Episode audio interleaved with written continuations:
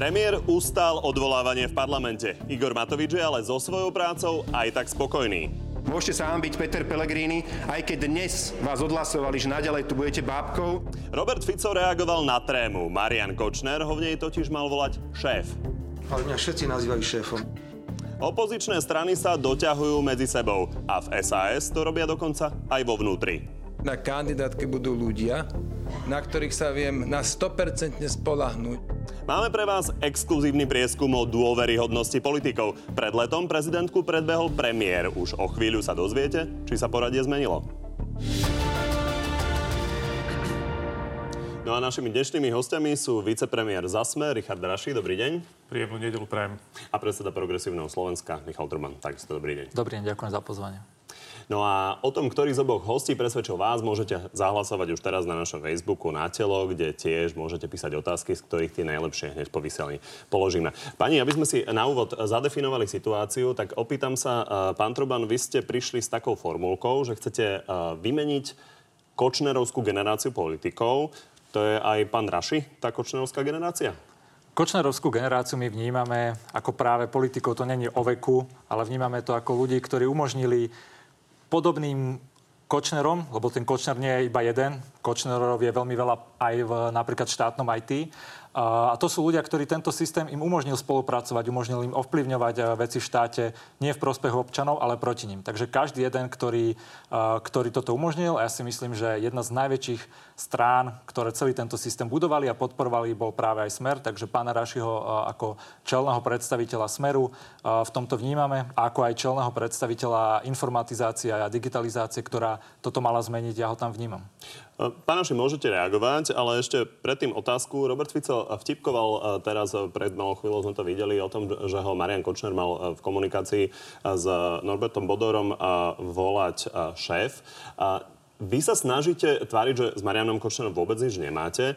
Ako tomu máme rozumieť, lebo smer je dlho pri moci?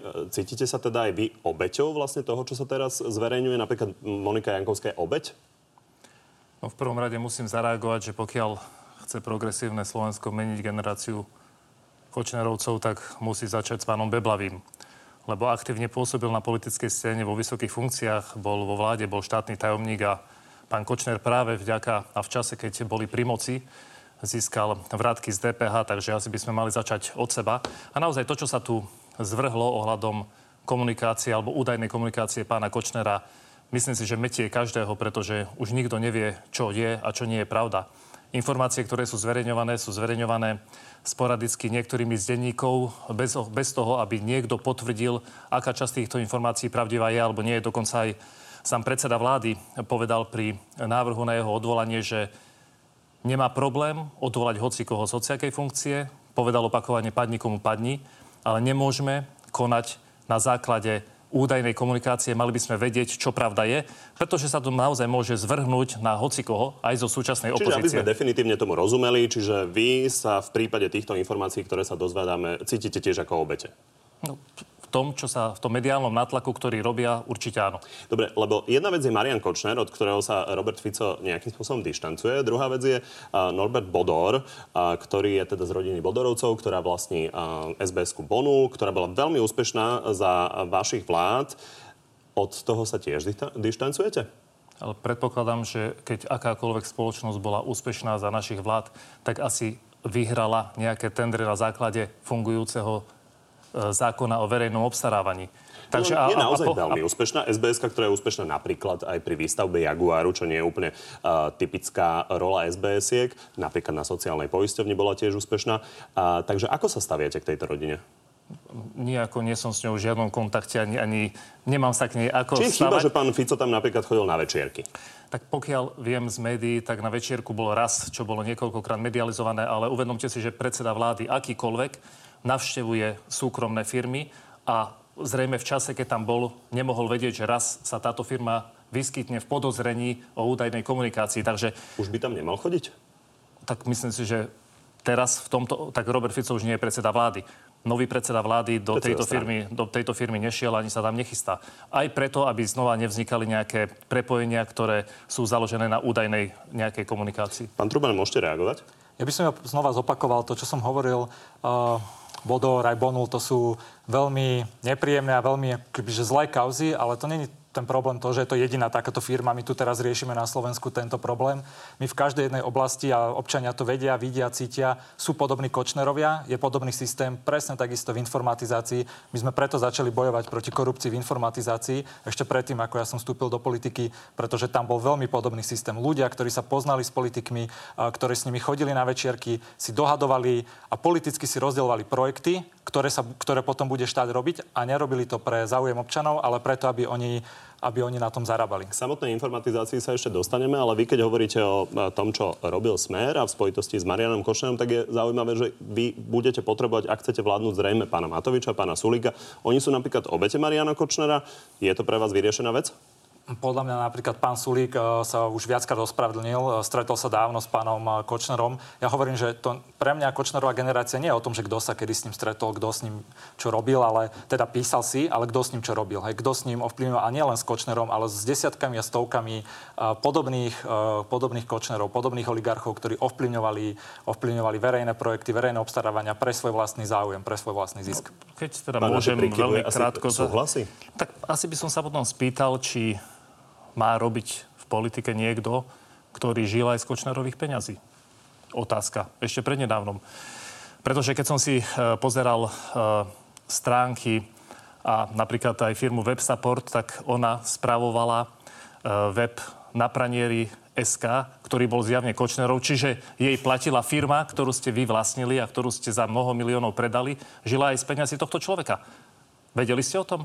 My máme 10 tisíce, 100 tisíce klientov. No, ak, si kúpil, ak si kúpil nejakú domenu... Ale tak to, to bolo je... všeobecne známe, že je to tak... domena pána Kočnera. Ja si myslím, že ako nový politik by ste, hádam, nemali žiť z týchto peňazí a, pardon, a ešte ich aj z týchto peňazí sprostredkovane financovať svoju stranu. My, my si peňazí určite nefinancujeme, teda našu stranu. Máte ich oddelené v My máme, máme 10 tisíce, 100 tisíce klientov u nás si objednáte objednávku tak, že prídete na internet, vyplníte si objednávku, máte objednanú, to nikto no, nekontroluje. A, a to je chyba, a pretože... Ešte, poviem, nie. Prepačte, ja len chcem, aby ste mohli to dokončiť celkovo.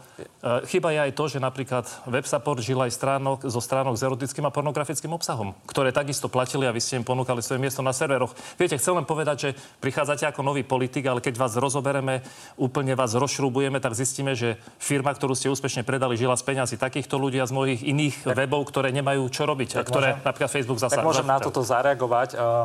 Je mi ľúto, že túto digitálny líder ukazuje, ako nerozumie informatizácia, nerozumie internetovým službám, nevie, čo je to web hosting. A, tak teraz ste to pekne ukázali. My máme službu, ktorú si môže objednať hocikoľko. My pravidelne napríklad si u nás objednávajú ľudia, ktorých potom chodia rôzne sťažnosti na nich, spolupracujeme s policiou, dávame im údaje. To sú normálne štandardné služby, takisto ako je Facebook, Google. To je ako keby ste začali rozprávať o tom, že, že Facebook žije z Kočnerových peňazí, lebo si tam zaplatil nejakú ale, Facebookovú ale reklamu. Facebook reguluje reguluje svoj tak, obsah. My takisto, my takisto v súlade so zákonmi Slovenskej republiky Dobre, aby sme neriešili na pranieri 10 minút. Poďme e, ešte jednu otázku k tejto veci. Pán Raši, pán premiér vyhlásil, že by mali e, ľudia, ktorí komunikovali s Marianom Kočnerom odísť z politiky. S tým súhlasíte? No áno, pokiaľ s ním komunikovali, a, a, to a, naozaj, platí... a, to, a to bude naozaj aj pravda, tak by z politiky odísť asi mali. To platí aj pre europoslankyňu za smer pani Moniku Flašikovú-Beňovú? Ja neviem, či pani poslankyňa, viem, že mala nejaké fotky z minulosti. No, je s ním 30 rokov e, známa. Pokiaľ by komunikácia a akékoľvek stretnutia e, boli nad rámec bežného stretnutia, pána Kočnera si stretol každý Bratislavčan, tak z politiky odísť majú. Dobre, poďme sa pozrieť na, na mimoriadnu schôdzu, ktorá sa do veľkej miery uh, týkala uh, Mariana Kušnera a toho diania okolo uh, neho a Moniky Jankovskej. Uh, 66 poslancov podporilo premiéra pri hlasovaní. To nie je trošku málo? Pri hlasovaní o nedôvere je dôležité, koľko poslancov hlasuje za vyslovenie nedôvery a tu je potrebných 76 a pokiaľ viem, bolo iba 62. Takže to hlasovanie je o tom nie, koľko je proti odvolaniu, ale koľko je za odvolanie. A tu sa ukázalo, že opozícia sa nevie dať ani dokopy a nevie hlasovať ani v plnom počte, ktoré má. Ale mohlo by aj viac poslancov teoreticky hlasovať uh, za premiéra pri takomto hlasovaní. Ja sa pýtam na to preto, lebo je to podstatné kvôli tomu, že vy ste momentálne formálne stratili väčšinu ako koalícia a uh, spoliehať sa musíte napríklad uh, pri vetách zákonov prezidentkou na tzv. Marčekovcov, na, na ľudí, ktorí odišli od Borisa Kolára. Možno na to je odpoveď je, koľkými hlasmi prechádzajú zákony v parlamente, koľkými hlasmi. A verte, že tých hlasov nie je tesne nadpolovičná väčšina. To, a na to, to znamená. A, a u nás parlamentná demokracia je o parlamentnej väčšine, ktorá je zadefinovaná ľuďmi, ktorí boli zvolení do parlamentu. Takže môžete si vyťahnuť niekoho, kto možno kvôli svojmu kontroverznému vystupovaniu nesedí, ale parlamentná väčšina je o tom, ako sa Čiže, v parlamente hlasuje. Poďme sa pozrieť na to, čo hovorí na to Boris Kolár. Sme tesne pred voľbami, nemajú už väčšinu a už sa musia spoliehať len na nejaké obchody, kšefty a nejaké zákulisné špinavosti. Pán Truban, vy nie ste priamo v parlamente, ale máte tam poslancov. Čo hovoríte na to, čo hovorí pán Kolár? Ja rozprávam... Je problém, uh, že koalícia napríklad pri uh, vetách sa bude musieť spoliehať na Marčekovcov? Tak oni majú kopec ďalších problémov. To ja čo hovorím, že na to, aby prišla zmena, na to, čo, aby prišlo to, čo už tu ľudia tak veľmi chcú, sú potrebné voľby. Je, do toho 5-6 mesiacov. My sa sústredíme na nás, aby sme priniesli dobrý program, dobrých ľudí, aby sme ukázali ľuďom, že tá alternatíva existuje. A to je pre mňa riešenie tejto situácie. To, čo už teraz 5-6 mesiacov, aké marketingové opatrenia budú robiť, ako bude ďalej vláda uh, hlasovať,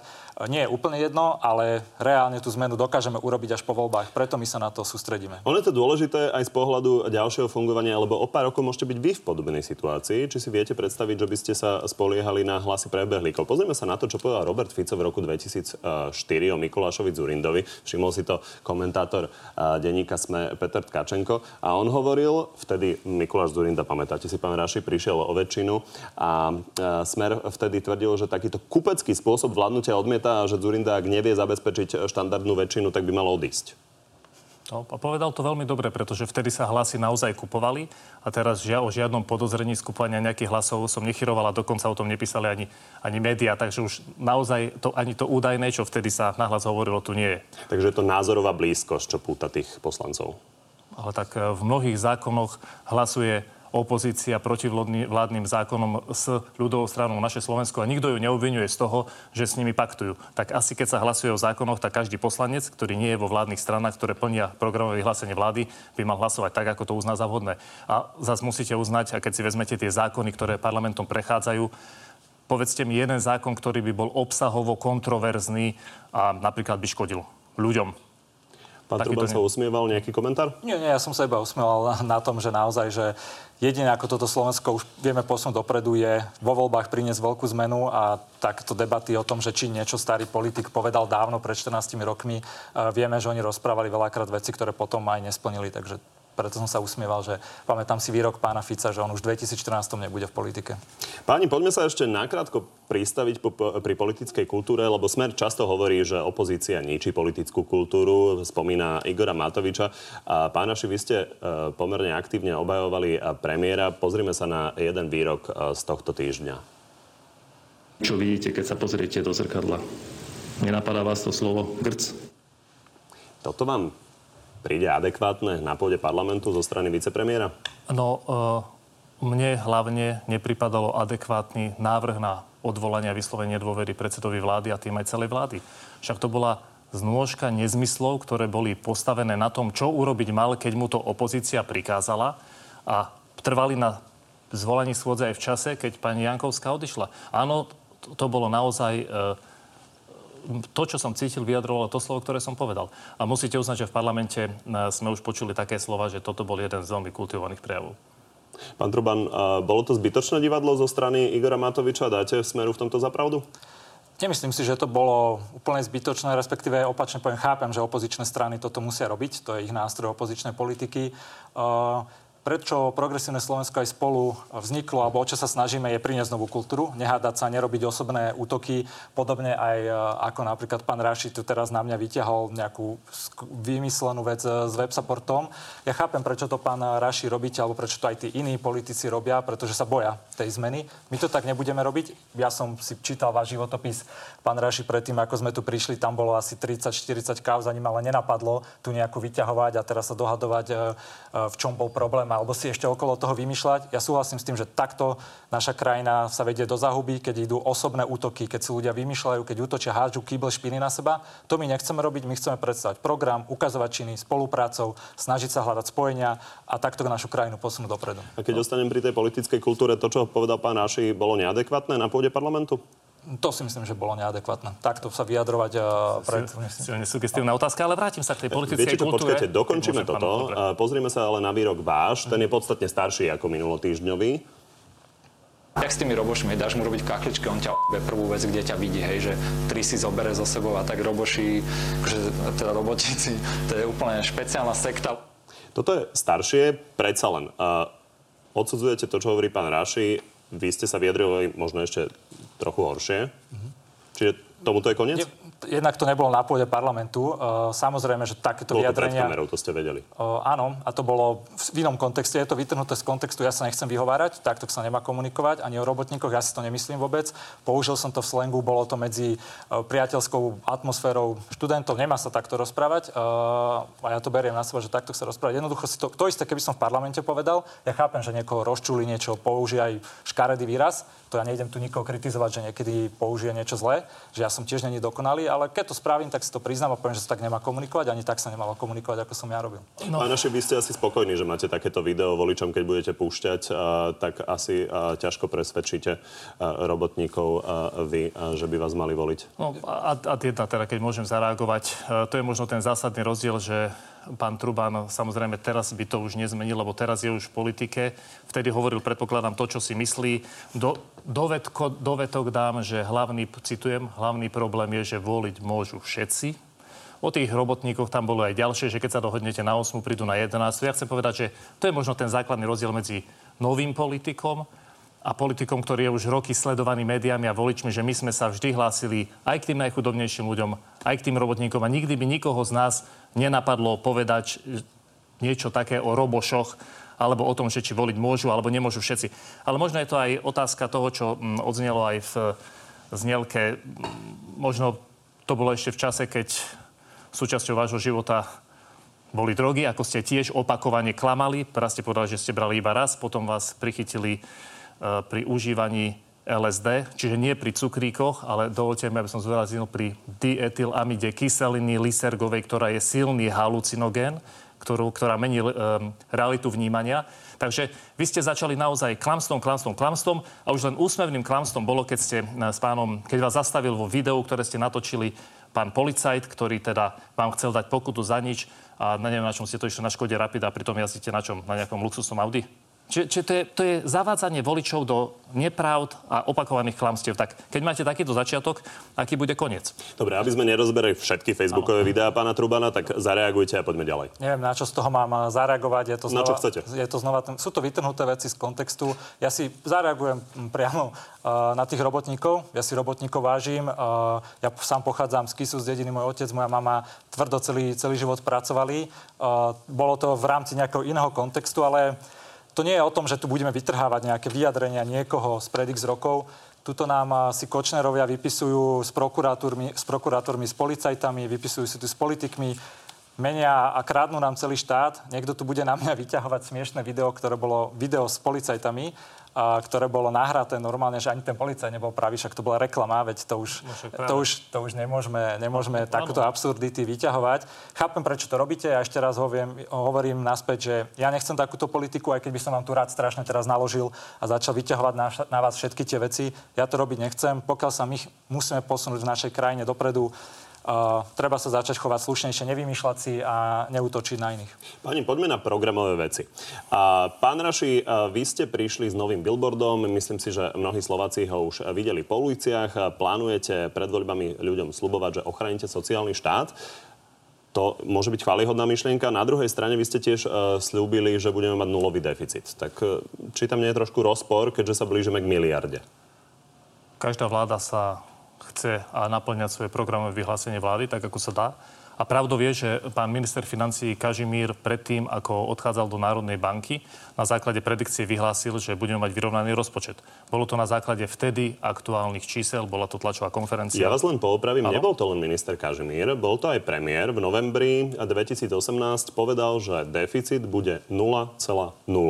A, a to je v poriadku, ale v tom čase tie čísla vychádzali tak, že deficit bude 0,0. Ťažko mohol niekto vedieť, že sa nám HDP, ktoré bolo predpokladaný jeho rast 4,5 a okolo 4 v druhom roku zmení na 2,5% A preto minister Kamenický prišiel s novou situáciou, ktorá nastáva. E, ochladzujú sa e, trhy, ide sa do hospodárskej recesie a, a výsledkom... A slúbujú bude... sa sociálne balíčky. Ale, ale ne, sociálny balíček je na to, aby ochránil sociálne istoty ľudí. Ale spôsobuje aj, deficit. Ale to je v, ale v čase krízy sa musíte rozhodnúť, a to je možno rozdiel medzi lavicovou politikou a novou politikou, že my sa sústredíme na to, aby sa prichádzajúca kríza nedotkla bežného života ľudí. Takže ten cieľ ste opustili. Čo na to hovoríte? Nie, nie, áno, cieľ, cieľ vyrovnaného rozpočtu nemôže byť na úkor života obyvateľov. Čo na to hovoríte? Tak Smer alebo terajšia vláda opustila viacero svojich cieľov aj z programového vyhlásenia vlády. Sa vráti možno trošku k tej digitalizácii. E, tam tiež máte viaceré veci v programovom vyhlásení vlády, ktoré ani len sa e, ich nikto nedotkol. Znova poviem to, čo my navrhujeme. My sme teraz pripravili program, tak to ja tu už teraz vyzerám trošku jak pán Sulík, že nosí... Ja sa opýtam na váš program do... o minútku. Okay, okay. Zareagujete prosím len na pána Rašiho, čo hovoríte na to, že e, sa teda rozdávajú peniaze ľuďom, zároveň budeme mať asi miliardový deficit. Jasno, tak uh, to vidia všetci. Ide, je pred voľbami, sú to marketingové, marketingové, marketingové nesystémové opatrenia, ktoré mali robiť celé 4 roky. Sú tam aj dobré opatrenia, to ja nehovorím, ale takto pred voľbami nepremyslene, poviem príklad dobrý z obedy zadarmo, ktoré boli trošku skôr, ale to je typický príklad, ktorý uh, my kritizujeme cez toto tú ich politiku, že pomerne aj dobrý nápad, ale tá realizácia je veľmi zlá, nepremyslené, rýchlo marketingovo zo dňa na deň urobené, potom to nefunguje, nakoniec tí občania musia ešte oveľa viac platiť. My by sme to robili napríklad tak, že naozaj by sme to otestovali v niektorých pár miestach taký pilotný projekt, že či to funguje, keď to funguje dobre, zapojili by sme do toho lokálnych producentov, farmárov, dali by sme si veľký pozor na to, aby to, to jedlo bolo zdravé pre deti. Takto vieme podporiť ekonomiku, vzdelávanie, rovnosť detí. Toto sú všetko dobré myšlienky, ale kde to vždy zlyháva, a to aj v digitalizácii, vo vzdelávaní všade, je tá exekúcia toho, keď sa to začne robiť. No. Pretože tá vláda to nemyslí úprimne a potom to, a potom to ne, nedokáže robiť. Čiže hneď na začiatku, a verím, že si to uvedomili aj všetci diváci, ďalšie klamstvo, že za obedy nakoniec ľudia platia oveľa viac. Počujete? Že za obedy nakoniec ľudia platia viac.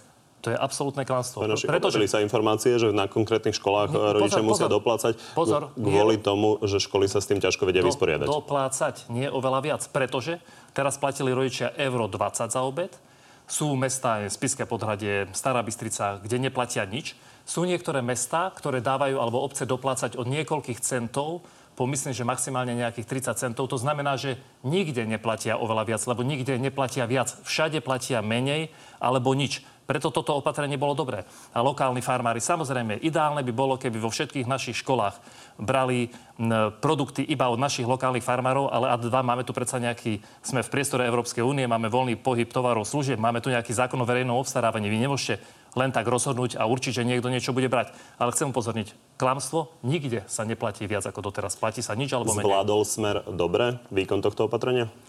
Toto opatrenie sa stále realizuje, lebo tam, kde vznikla reálna potreba dofinancovania, ministerstvo práce robí podporu kucháriek, pár nejaké financie sa vyčlenili na nákup napríklad techniky alebo alebo hrncov, ale to podstatné je, že nám narastol počet stravujúcich sa detí a išlo o to, aby aj tí, ktorí nemajú na to, aby chodili na obed, mali aspoň jedno teplé jedlo do, v denne, čo je veľmi silné opatrenie aj zo zdravotného hľadiska. Poďme sa pozrieť, keď sme hovorili o tom vašom programe, na vaše dane, respektíve vašu predstavu o tom, aké dane máme platiť. Vy ste tu boli pred letom, vtedy ste hovorili, že na otázku o environmentálnych daniach a o daniach z nezdravých jedal toto. Kedy si to ujasníte, ktoré dane chcete? My to máme ujasnené, pripravujeme teraz program, konkrétny volebný. Toto bola vízia, ktorú sme si stanovali. Z tých zatiaľ, zatiaľ z tých interných debat, ktoré máme, tam žiadne nebudú. No a vidíte, ja som sa pozrel do toho vášho programu, ktorý ste v sobotu uh, predstavili a tie environmentálne dane, aj tie uh, dane z nezdravých jedál tam sú. Takže ste tretíkrát zmenili názor? Odpoviem vám. Tento program vznikal tak, že obidve strany e, celé leto, tri mesiace spr- pracovali spolu, pracovali spolu viacerí odborníci. Ten program nevznikal tak, že progresívne Slovensko spolu dalo svoje programy a iba to zlialo, ale veľakrát e, práve na také odbornej báze sa tí odborníci spolu bavili. Mali sme, myslím, 16 pracovných skupín, okolo 50 stretnutí a tam jednoducho z viacerých svojich návrhov obidve strany ustupovali, keď ich niekto argumentačne, argumentačne presvedčil. E, takže tento program je výsledkom naozaj tvrdej práce odborníkov a nakoniec sme si zhodli, že ich tam dáme. No, to bol ale váš pôvodný návrh a ten pôvodný návrh sa tam dostal, napriek tomu, že ste tu vlastne pred letom povedali, že sa tam nedostane. Povedal Viete, som, čo? že sa ešte v interných bavíme, že tam nebudú.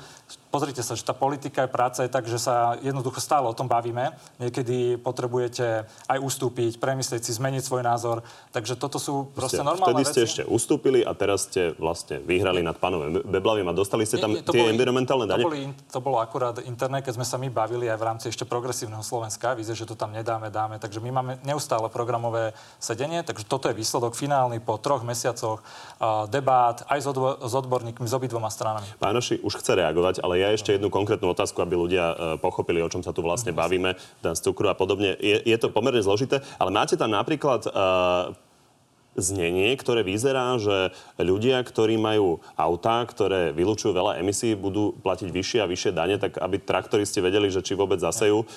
Čiže aká výška bude tých daní? Nebojte sa.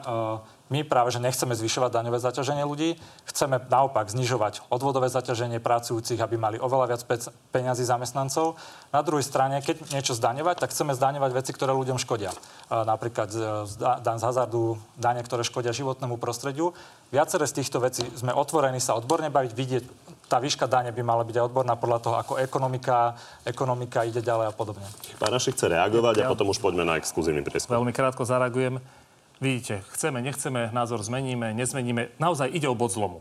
Tento program je bodom zlomu, lebo tento projekt definitívne zlomí každého ministra financí, lebo vytvára 2,5 miliardový dlh naviac. Áno, je to bod zlomu.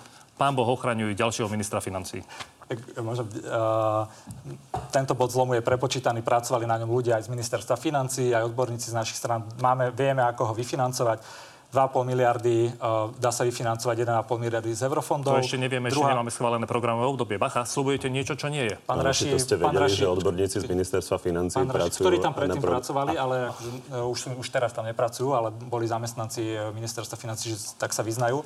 Tak, jasné, pán Raši, pán Raši, jasné, že keď budeme čerpať eurofondy tak, jak čerpáme za smeru, tak to nie, ale vy nepríde. peniaze, ktoré nie, neviete, na čo budú môcť byť určené. Vieme. A zároveň no, neviete, ďalšia, lebo sa vám vyjednáva partnerská dohoda. Ďalšia, Bacha, však tu nemôžeme strieľať, ak ste, máte byť budúci premiér, tak tu nemôžete... Pán Reši, za, nejdem na vás útočiť, koľko eurofondov sa vyčerpalo, nevyčerpalo za vašej vlády a na vašom úrade. Vrátim sa naspäť. Ďalšia miliarda sa dá zohnať e, napríklad lepším výberom DPH, ktoré sa dá robiť lepšou digitalizáciou znova a nie rôznymi pokutnými zastavovaniami daňových kontrol a podobne. Máme tam napríklad dane pre veľké digitálne firmy, čo je iba taký, taká menšia suma, ale vie to, vie to pomôcť. Napríklad digitálna ekonomika, keby sa zvýšila aspoň na úroveň e, krajín V4, tak by nám to hneď prišlo k HDP skoro 1%.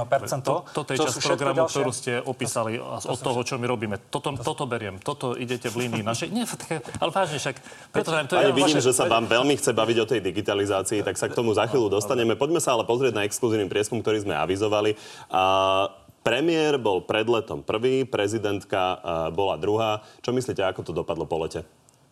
Tak podľa mňa teda, keď to idete ukazovať, tak si myslím, že prezidentka ho predbehne, ale neviem, to hovorím na základe toho, že keď to idete ukázať teraz si Boli tomu, že to ideme ukázať? Tak väčšinou, že nejaká aktualizácia sa deje, tak uh, ukážete prieskum vtedy, ale je tam až 15 politikov dokopy. Funkcia prezidenta prirodzene nabaluje aj popularitu a odchod z funkcie tú popularitu stráca. Vidíme to na uh, pánovi Kiskovi, takže áno, či bude premiér prvý alebo prezidentka, obidva tieto výsledky sú absolútne reálne. Poďme sa na to pozrieť, ako to reálne dopadlo, podľa toho, ako sa pýtala agentúra Focus. Takže prezidentka má momentálne 56% dôveru, 41% nedôveru, premiér 46% dôveru, 51% nedôveru. Andrej Kiska je tretí, ale treba povedať, že naozaj uh, tí ďalší politici sú plece pri pleci pri ňom. 30% pán Beblavý, 29% pán Kolár, poďme ďalej pán Sulík 28, pán Drucker 27, pán Truban 27, pán Danko 27, pán Matovič 26 a posledná petica politických lídrov Vidíme, že pán Fico je na 11.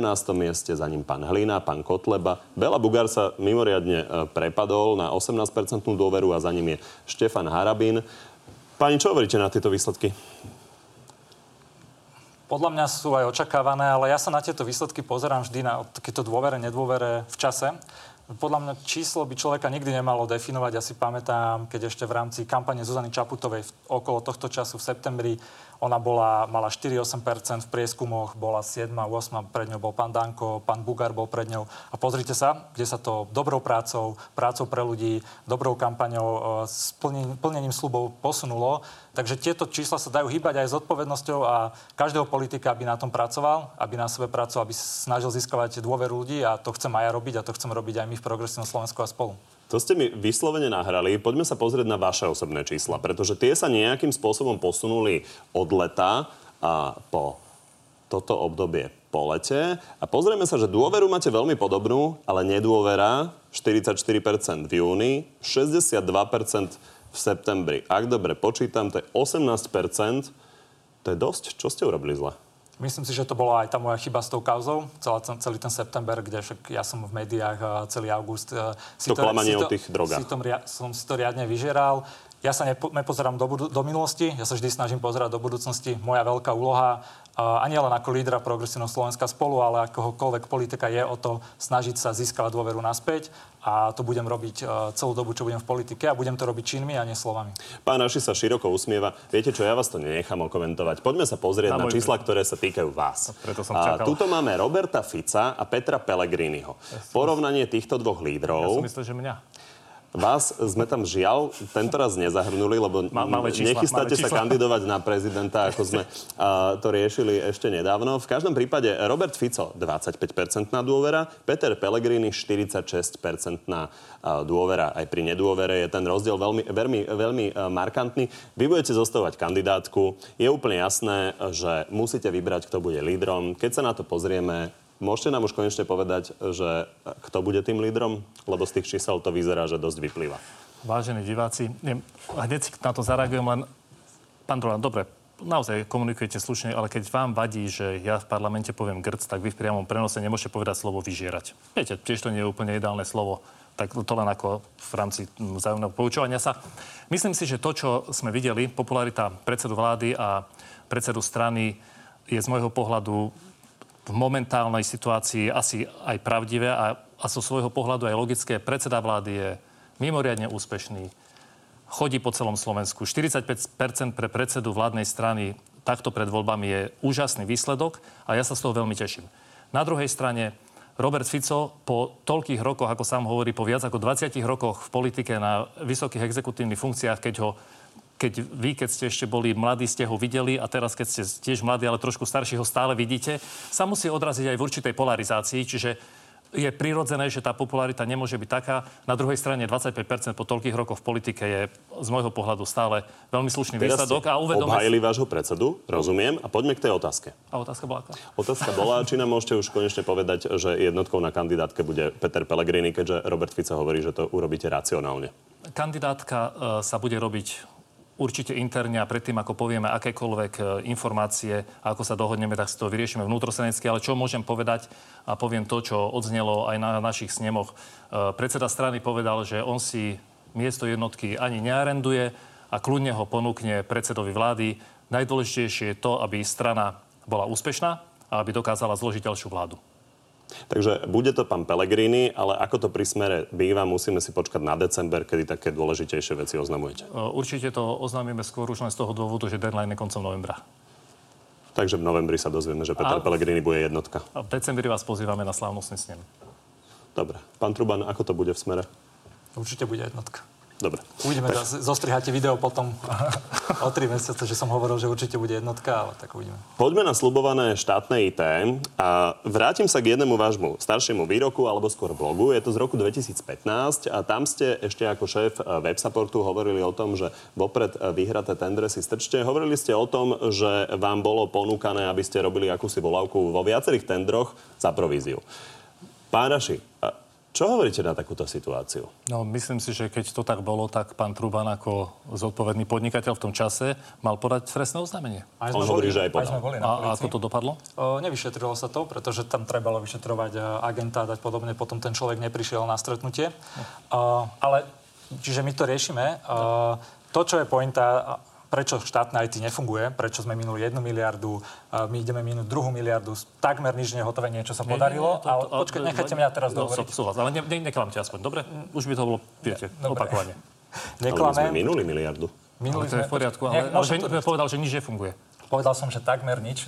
To je jedno, nehádajme sa tu proste o detailoch. Idem, idem povedať uh, pointu, že prečo to štátne IT napriek tomu, že sa minula jedna, bude sa minúť druhá miliarda, je tak slabé, aby som to mohol takto povedať, uh, je aj presne kvôli tomu, že je tam obrovská korupcia. Že tie projekty, že tie projek- že tie projekty uh, píšu, môžem vám to vysvetliť, že ako vznikajú projekty Ale na aby som stihol aj reagovať, Dobre. vás poprosím. Uh, štúdie uskutočniteľnosti, to je taký papier alebo projekt, ktorý štát povie, že chce nejaký projekt a či sa dá, či aký prínos mu prinesie, tak vo veľmi veľkej miere ho píšu práve ľudia z firiem, ktoré to dodávajú a podobne. Sú tam rôzne, rôzne prepojenia, ale to nie je až taký hlavný problém. Ďalší problém, prečo to nefunguje, je aj tí politickí lídry uh, v, v rámci tej informatizácie nemajú záujem na tom, aby tá informatizácia nejak fungovala, ale aby sa obstarávalo, aby sa čerpali eurofondy. Ešte aj to poriadne nevedia. Ako to vyriešiť? Nech to tu iba nekritizujeme.